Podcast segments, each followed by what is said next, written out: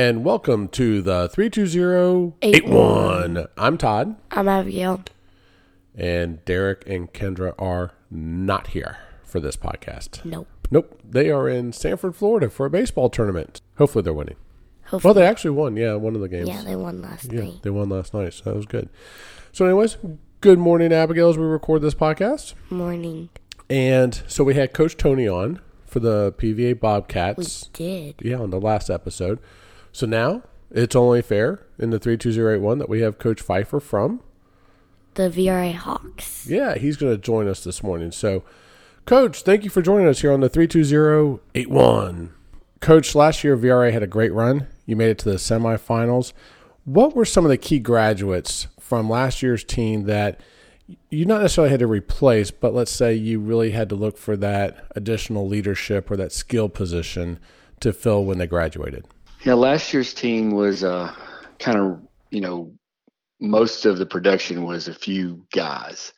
Uh, one uh, role that was huge last year was Maddox Spencer at wide receiver. Big time wide receiver for us as far as when we needed a catch, we had to go to him. But this year, Brayton Felder has stepped up and, I mean, really, I think almost took it to another level. Um, we're getting probably more production out of him. And I don't know if that's just the way the teams was last year, but that's one. And then uh, Peyton Mooningham, you know, on the D line, he's he made a big difference. But um, I'd say Kel Bunce has probably stepped up a lot in that role. Uh, he goes kind of unnoticed a lot of times, but he's always doing what he's supposed to do. And you know, of course, we lost lost Lachlan Hewlett last year, our quarterback, and I wouldn't say that we've replaced that or anything, but we're getting production there. But overall, I mean, we've we've had some kids that have stepped up and have uh, been playmakers for us. Congratulations on your 3 to 1 start. When you look back from where you were in the spring jamboree to now, where do you see the biggest improvement on this team? I would say our improvement. I'd say we're still tackling pretty well. We're not doing, you know, that's really where we wanted to improve on. Uh, we tackled well in the spring, but I think we're getting a little better at tackling. Our O line uh, definitely is getting better, and that's got to continue to get better. But I would say probably those two things. Um, really, it's O line play for us is probably it's just um, it has got it has got better, but it's got to get m- much better.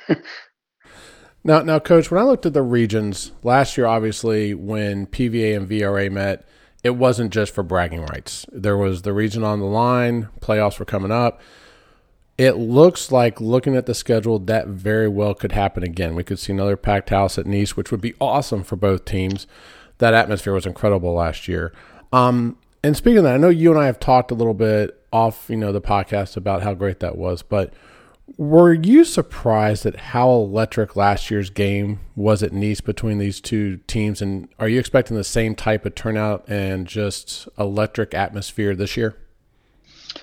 I was um, I was surprised last year that we had that um, kind of atmosphere for a middle school game. You know, being kind of the first time being really, I guess, hyped up. Um, and I expect it to be better this year. I really do. Uh, we just played uh, Passetti there this week, and it was a great atmosphere. And I kind of think of that. I'm like, wow, what's it going to be when the two schools who are really feeding that program come in? And I know Palm Valley is going to be juiced and ready to go and excited for the game. I know VRA will be also, and I know the, the fans will be. So I expect it to be even better than it was last year. You are also the head coach of ninth grade team at Nease, as well as many of your assistants. Does it help to coach at middle school level and see players that might attend Nease and want to continue their football career? Yes, I mean it, it's nice to see the kids. You know, being the Valley Ridge coach, I see those kids pretty much daily, so I get a really good look. And you know, and I've got a lot of those kids that are playing on the freshman team this year, and we we already kind of knew what we had with those guys. And then you get the new kids coming in. You know, the Palm Valley kids, we didn't get many of those kids at all. Did not come over, and it was very disappointing because uh, there's a lot of kids that we would love to have at Nease. I would love to have been coaching. Uh, Palm Valley's team this year, I don't know a lot about them, um, and actually, I, I try not to. I really don't get a chance to see much of what they do. You know, when I look down there, I just see a bunch of big guys, and I think, wow, we got to get those kids at Nease because that's really what we need, and we need you know more athletes, and we need speed, and we need you know skill possessions positions. Uh, but yeah, I mean, I love being able to watch the kids, and it definitely helps because it just helps your program knowing, hey, you know what? I've got this kid coming. I've got this kid coming. So we got some program builders, and I think that's the biggest thing at Nease is we've got to have these kids who are coming from playing football. I mean, I look at my freshman team this year, and there's a lot of kids never even played football. And to build a program, we've got to get these kids, you know, coming from middle school and coming from the Pop Warner and uh, but yeah, it's it's unique, and it, it, does give us a little bit of advantage, you know, coaching in the middle school and being involved in the Pop Warner. That we we know kind of what's coming, and that's that's a good thing.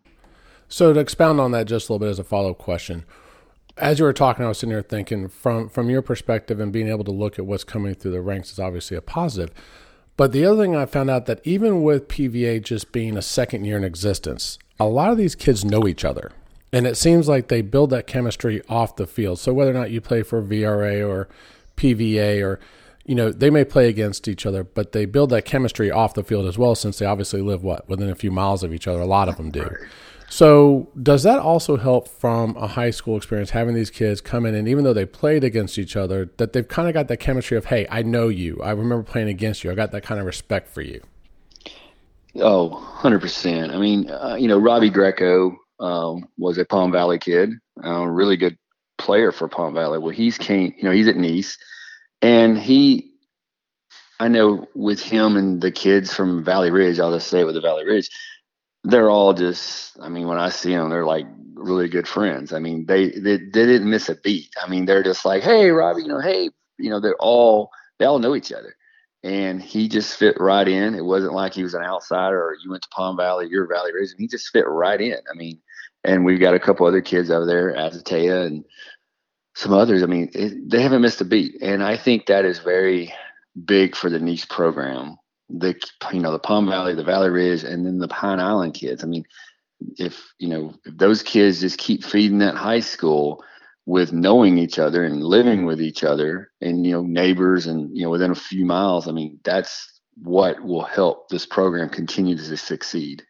Well, Coach, I, I really appreciate you joining us, and I, you know, like I told Coach Hodge over PVA, totally appreciate all you do for the football program, and you know, it's I think one of the great things about the the Bobcat and the Hawks rivalry, the Battle of the Three Two Zero Eight One, is that it's so much fun. It's uh, it's people get into it, and at the end of the day, everybody is still friends and stuff, and it's for bragging rights and sometimes for region, but um, it, and I think a lot of that probably has to go to us sharing the field and our boys seeing each other and being friends off the field. But we totally appreciate what you do. We look forward to seeing you at Nease when we play. Hopefully, we can have a couple of your players on on the uh, podcast before then when we when we hype that game up.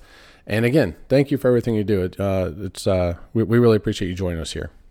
Well, I appreciate you taking time to interview me, and uh, anything I can do to help, always, and uh, get the word out and get people playing football and just try to get these kids going in the right direction if that's what they want to uh, do.